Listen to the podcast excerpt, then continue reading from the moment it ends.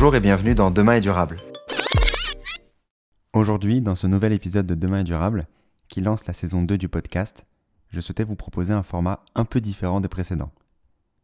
Cela fait plus d'un an qu'un mardi sur deux, on évolue ensemble, que l'on découvre des histoires d'entrepreneurs incroyables qui nous permettent de nous projeter sur un futur durable et de mieux comprendre les enjeux de demain. De Pauline Soudi, fondatrice de Fei en Chine pour le premier épisode, en passant par Pierre-Emmanuel de Saint-Esprit, cofondateur de ZAC, ou de Sarah Toumi, fondatrice d'Acacias for All en Tunisie, nous avons pu discuter d'économie circulaire, d'agroécologie, de finances durables ou d'énergie.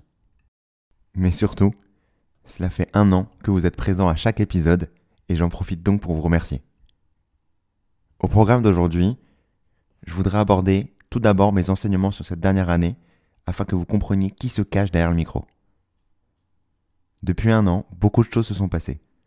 En juin 2020, après quelques réflexions de plusieurs mois, je décidai de lancer Demain est durable.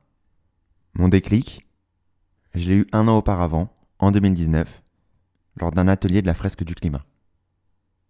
La fresque du climat, c'est un atelier qui met brillamment en avant les tenants et les aboutissants du réchauffement climatique et que je vous conseille honnêtement, vivement de réaliser. C'est gratuit, ça se fait sur Internet, c'est facile. C'est lors de cet atelier que j'ai décidé de mettre mon grain de sel dans ce combat et de parler de ceux qui agissent pour la planète, pour notre bien à tous. Cela faisait quelques mois que j'organisais un voyage d'un an à partir d'octobre 2020. Initialement, je souhaitais mettre en avant dans chaque pays visité un entrepreneur francophone au service de l'écologie. Bien que l'objectif n'était pas de faire initialement un podcast à plein temps, la période Covid m'a convaincu de l'inverse.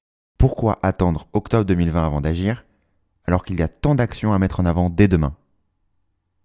Mon choix était donc fait, j'ai contacté Pauline, puis Ninon, puis Lisa, puis François. Bref, j'étais lancé. En octobre 2020, je décide de démissionner de mon job, même si très intéressant, mais dans lequel je ne m'épanouissais pas totalement, et je décide donc de partir avec ma conjointe pour découvrir ce qui se passe à l'étranger, découvrir d'autres manières de lire notre monde et de trouver ma voie. Je voulais donc revenir aujourd'hui sur ce qui m'a plus marqué pendant cette année, et en fin d'épisode, si vous arrivez jusque-là, sur les objectifs de la seconde saison Demain est durable. Place au jingle et c'est parti. Bonjour et bienvenue dans Demain est durable. Demain est durable, c'est le podcast qui vous présente les initiatives des entrepreneurs et intrapreneurs du changement dans le monde entier. Je m'appelle Antoine Grégo et lors de chaque épisode, nous partirons à la découverte de femmes et d'hommes qui œuvrent au quotidien pour aider la planète et la société à aller dans le bon sens. Ils nous partageront ce qui les motive et nous dévoileront leurs secrets ainsi que leurs conseils pour se lancer, en France comme à l'étranger. L'objectif, c'est de commencer à agir durablement dès demain et ainsi de devenir acteur du changement à notre échelle. La première leçon que je souhaitais partager concerne notre place et notre manière d'agir sur la nature. Je suis né à Paris et la nature a été, pendant la majorité de ma jeunesse, la dernière de mes préoccupations. J'ai commencé à comprendre la force de la nature par des gestes simples comme le jardinage. Mais aujourd'hui, l'objectif n'est pas de vous parler de comment faire pousser des tomates dans un appartement parisien, ni de la joie de manger le premier concombre de mon potager, mais plus globalement de notre place dans cette nature. Lors de ce voyage débuté en octobre 2020, j'ai pris conscience de la place que je souhaite avoir au sein de la nature. À vous bien sûr de vous faire votre propre opinion. La question que j'aime me poser dorénavant est Mon action va-t-elle avoir un impact positif sur ce qui m'entoure? Laissez-moi d'abord vous poser le contexte. En octobre 2020, au début de notre voyage, j'ai continué à vous proposer des interviews toutes les deux semaines, à distance, avec de nombreux invités. Ce sont deux interviews qui m'ont donné l'envie de chercher plus loin, de comprendre quel impact je pouvais avoir et la place que l'homme pouvait jouer avec la nature. J'ai interviewé dans un premier temps Sarah Toumi, que vous pouvez retrouver dans l'épisode 10, puis Bastien Sachet dans l'épisode 11. Dans ces deux interviews, nous avons échangé sur l'agroécologie. L'agroécologie, ce sont des pratiques agricoles inspirées par les connaissances de l'écologie. Ces deux interviews ont été centrales dans mon envie de comprendre davantage un sujet que j'avais commencé à cerner sur mon petit balcon parisien, la permaculture. Avant de continuer, qu'est-ce que la permaculture? La permaculture, c'est une philosophie de vie. L'une de ses ambitions est de concevoir des cultures, des lieux de vie autosuffisants et respectueux de l'environnement et des êtres vivants. Tout ceci en s'inspirant du fonctionnement des écosystèmes et des savoir-faire traditionnels. je l'avoue, c'est un peu abstrait, donc laissez-moi vous l'illustrer par un exemple. En janvier 2021, lors de notre stop en Colombie, nous avons effectué un woofing. Un woofing, c'est un travail bénévole dans une ferme, une association ou une communauté. On a fait ce woofing dans la forêt tropicale de la Sierra Nevada de Santa Marta. J'ai choisi ce bénévolat pour deux raisons. Découvrir une autre manière de vivre, point sur lequel je reviendrai plus tard, et apprendre les bases de la permaculture, ce que proposaient notamment Russ et Sandrine, les fondateurs de cette communauté. Mais je serais mal poli de ne pas vous présenter mes hôtes pendant ces deux semaines. Russ et Sandrine sont un Anglais et une Française qui, après s'être rencontrés en Europe et avoir effectué un tour du monde de quelques années, en passant par différentes communautés autosuffisantes, ont décidé de créer leur communauté en Colombie, dans la Sierra Nevada de Santa Marta.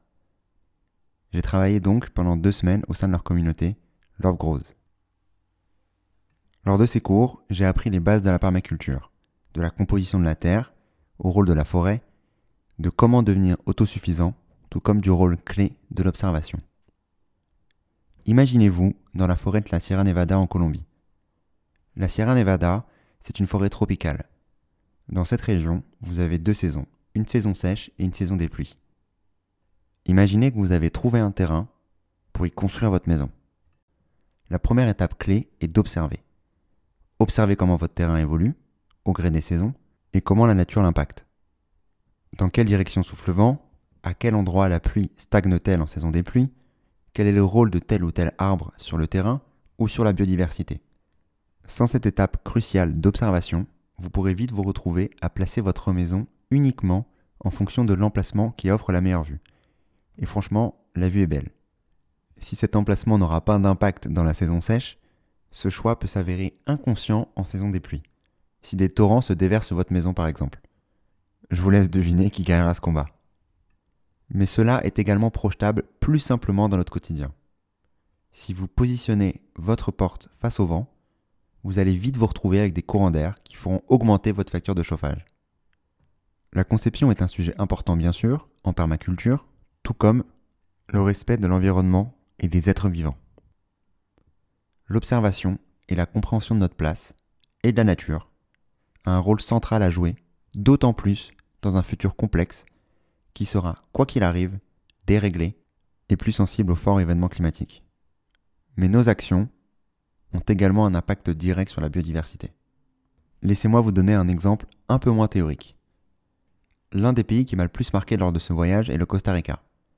Prisé par nos amis américains, le Costa Rica possède une biodiversité incroyable un quart du territoire costaricain est protégé, c'est-à-dire que la faune vit en liberté et est protégée par des humains.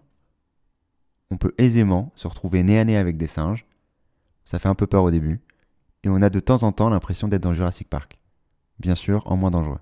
Malgré ces chiffres, tout n'est pas parfait, et de nombreuses espèces sont en danger d'extinction. C'est le cas par exemple du tapir. Je vous laisse 5 secondes pour taper tapir sur Google. Le tapir est le plus grand mammifère d'Amérique du Sud.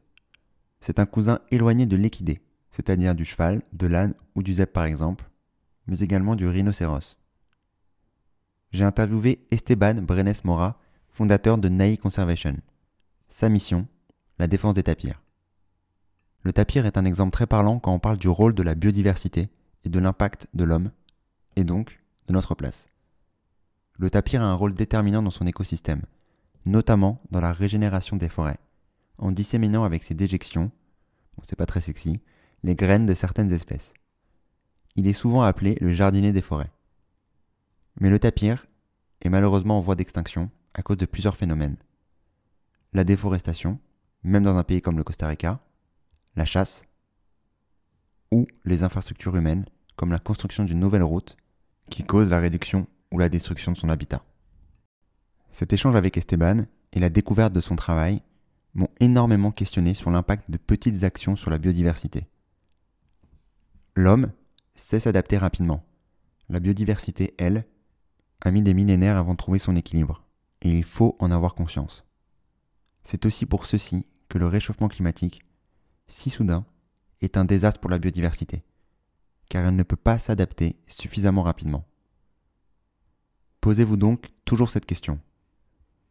Quel impact va avoir mon action? Va-t-elle avoir un impact sur la biodiversité? Sur le chêne dans mon jardin? Sur l'abeille qui vient butiner mes fleurs sur mon balcon? Ou même sur mon voisin?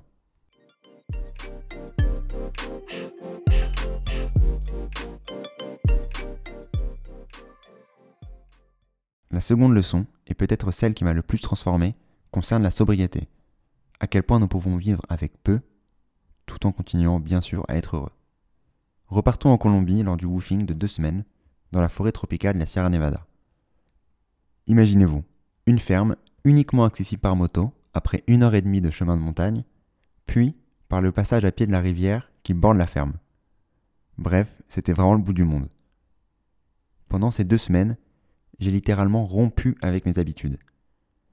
Travail manuel pour construire des douches en bambou, apprentissage de la bioconstruction et de la permaculture, bien sûr, mais surtout changement complet de style de vie.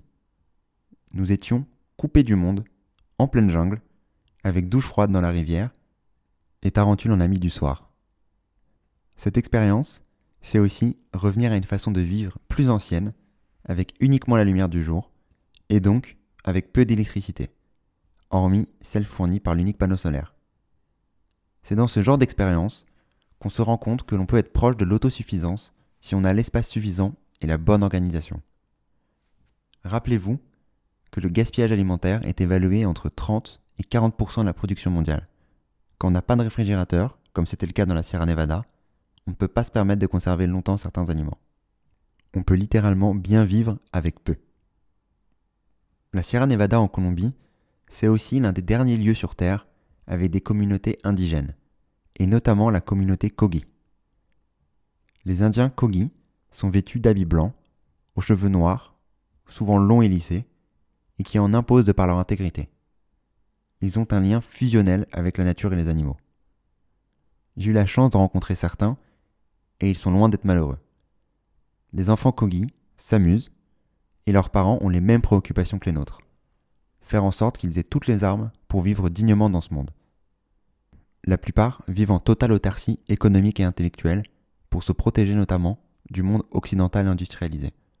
Et c'est malheureusement quand certains Kogis se rapprochent trop de la civilisation que le manque commence à se ressentir. Certains ont des téléphones et cela peut commencer à faire tourner des têtes. Lorsque l'on peut voir, surtout en Amérique du Sud, je l'avoue, la richesse mise en avant avec Bimbo et autres bagues en or, c'est là que le manque commence à arriver et que certains peuvent perdre leur joie de vivre. J'ai réellement pris conscience, grâce à ces rencontres, ces modes de vie aux antipodes du mien, qu'il était envisageable de vivre avec peu, et surtout que l'abondance de biens n'incite qu'à davantage de folie. Laissez-moi vous donner un autre exemple. Quand on part aussi longtemps en voyage, plus de dix mois pour ma part, votre sac de randonnée devient votre maison. L'objectif est bien sûr de ne pas le surcharger, car vous serez seul à le porter. Après avoir emmené mon ordinateur, mon micro pour mes interviews, il restait donc peu de place pour le reste des habits. C'est donc avec trois caleçons, trois paires de chaussettes, trois t-shirts et deux pantalons que j'ai passé l'année. Lorsqu'ils sont bien choisis, cela fait amplement l'affaire. C'est lors du retour et de la retrouvaille avec mes placards que je me suis vraiment rendu compte de cela. Je ne suis pourtant pas excessif en quantité d'habits, mais le fait de réaliser que j'en possédais autant m'a fait comprendre que j'étais un exemple typique de la société de consommation. Alors oui, j'essaie depuis quelque temps d'acheter responsable, mais on se retrouve vite à garder pour garder et à consommer sans réel besoin. Pourquoi ai-je 5 t-shirts de sport? Un ou deux sont suffisants s'ils sont lavés dès utilisation. Pourquoi ai-je autant de pantalons ou de t-shirts dont la moitié encombre le placard et sont utilisés une fois tous les deux mois? Cécile Dahomey, mon invité de l'épisode 28, nous disait que la meilleure énergie, même si renouvelable, c'est celle qu'on ne consomme pas. Il en va de même pour tout produit. Le meilleur habit est celui qu'on ne produit pas. Ou au pire, celui qu'on utilise longtemps et qu'on recycle ou réutilise correctement. La production d'un t-shirt en coton, fabriqué en Chine, émet environ 3 kg d'équivalent CO2. Son utilisation annuelle émet environ 600 grammes. Produire un t-shirt émet donc 5 fois plus que son utilisation annuelle. la production du nouveau t-shirt que vous venez d'acheter consomme autant annuellement que vos 5 t-shirts déjà présents dans votre armoire.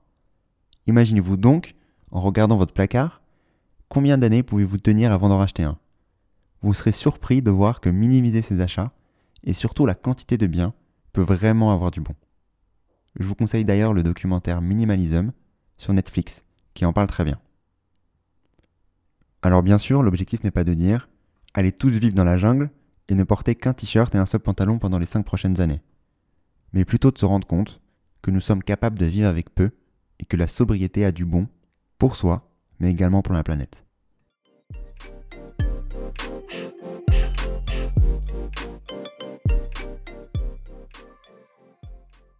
Quand on arrive dans un nouveau pays, on a souvent la mauvaise habitude de le comparer à son pays de résidence. Moi le premier. Et bien sûr, quand on voyage dans des pays moins développés, il y a souvent des choses qui nous frappent plus que d'autres. C'est le cas des déchets plastiques. En mai 2021, je suis arrivé au Guatemala. J'ai directement pris la direction d'Antigua dans des chicken bus. Les chicken bus, si vous ne savez pas ce que c'est, ce sont des anciens bus scolaires américains qui sont réaménagés, pimpés comme on peut dire, et qui les rendent tous uniques. Dans ce bus, comme dans beaucoup en Amérique du Sud d'ailleurs, de nombreux vendeurs ambulants montent entre chaque arrêt pour proposer de la nourriture et des boissons. Laissez-moi vous décrire la situation dans laquelle je me suis retrouvé. Les trois personnes devant moi ont chacune prise des jus servis dans des verres en plastique. Et après l'avoir terminé, elles jettent ce plastique directement par la fenêtre. Par habitude. C'était la première fois en six mois de voyage que j'étais témoin de ce type de comportement. Plutôt que de blâmer, rappelons-nous ce qui sous-entend tel comportement. Nous n'avons d'une part pas été éduqués de la même façon, et les campagnes pour montrer que le plastique est nocif sont très rares dans ces pays. Les substituts n'existent pas, ou très peu. Mais c'est surtout les infrastructures de recyclage qui manquent il est très compliqué de trouver des poubelles publiques et le recyclage est trop peu efficace dans ces pays. C'est un sujet que nous avions abordé, notamment avec Manon Sénéchal dans l'épisode 27 et François Lesage dans l'épisode 4. La réaction qu'il faut avoir dans ce genre de situation, et qui est la mienne désormais, c'est de faire preuve de bienveillance. Bienveillance, car la situation locale est totalement différente et que le dernier souci de ces trois Guatémaltèques était de penser au recyclage de ces déchets. J'essaie maintenant, surtout, d'applaudir encore plus chaque action. La petite ville de San Pedro la Laguna, toujours au Guatemala, est un exemple parlant de petites actions qui ont de forts impacts. Ce village a décidé d'interdire le plastique à usage unique et en trois ans seulement, ils ont réduit de 80% la production de déchets plastiques. C'est pas si mal, n'est-ce pas? Avant de démarrer le podcast, je disais souvent qu'il fallait comparer le réchauffement climatique ou la réduction de la biodiversité à une hémorragie, et qu'il était important de combattre l'hémorragie plutôt que de trouver indéfiniment des pansements sur une hémorragie qui ne cesse de grandir. J'ai changé d'avis j'avais tort, car la moindre petite action, le moindre petit pansement permet de limiter les impacts et incite d'autres à agir également par la suite. C'est le cas par exemple des refuges pour animaux. J'ai eu la chance de faire une semaine de volontariat dans deux endroits bien différents. Un refuge pour chiens en Bolivie et un refuge pour animaux sauvages en Équateur. Le problème des chiens errants, qui existe bien entendu aussi en France, est une véritable préoccupation dans des pays comme celui-ci. À La Paz, la capitale de la Bolivie, on n'en dénombre pas moins de 400 000. Et même si gérer ce type de refuge est très contraignant, c'est une alternative et une mise en lumière de ces chiens souvent très peu nourris ou maltraités. Quant au refuge pour animaux sauvages, El Paseos de los Monos, dans lequel j'ai effectué mon volontariat, il permet de mettre en avant les dérives du braconnage et des eaux, toujours plus nombreux, qui cachent dans les arrière-cours les animaux vieillissants, enfermés dans des cages trop petites et totalement incapables de revenir par la suite facilement dans leur habitat naturel. Chacun à leur manière met en avant un problème de société et montre donc les dérives qu'il peut exister. C'est en étant bienveillant sur les actions de chacun, aussi petites soient-elles, que nous y arriverons. Stop. Stop donc à la phrase ce n'est pas suffisant. Au-delà de la bienveillance, qui devient centrale dans mon développement personnel, j'ai été marqué depuis le début du podcast par l'entraide qui existe dans le secteur écologique et social. Chaque invité m'accueille les bras ouverts et montre qu'il est possible avec de l'entraide d'être optimiste. Dans ce voyage, je suis également allé au Galapagos et j'ai eu le privilège d'interviewer Julien Bonnard dans l'épisode 23, directement sur l'incroyable bateau Energy Observer. Ce qui était d'autant plus exceptionnel, c'est la manière dont cette rencontre s'est faite. J'étais au Galapagos depuis quelques jours et j'observe une affiche vantant les mérites du projet Energy Observer sur le port. Cependant, j'étais arrivé trop tard puisque le bateau était déjà parti sur une autre île de l'archipel. C'est là que la chance a un peu changé de côté. En arrivant sur l'île d'Isabella, toujours dans l'archipel des Galapagos, j'aperçois le bateau. Je décide donc de les accoster à la manière d'un pirate en empruntant un autre bateau. J'ai ainsi pu discuter à bateau interposé avec Julien, qui m'a donc communiqué son numéro de téléphone à 10 mètres de distance et qui m'a accordé une après-midi entière à visiter le bateau et à répondre à mes questions dans le cadre du podcast. Par cette petite anecdote, je voulais vous montrer que l'entraide, en plus de la bienveillance, est un élément central dans le changement rapide des mœurs. C'est un des enseignements qui m'a le plus marqué et que j'essaie depuis de répéter et de partager autant que possible.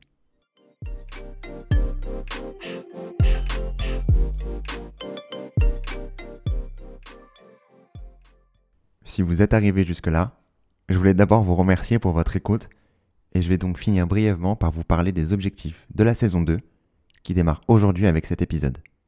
Parlons d'abord chiffres. Différentes études indiquent que 50% du changement est imputable aux actions citoyennes et que le reste est systémique, et donc basé sur des choix politiques et des actions des entreprises.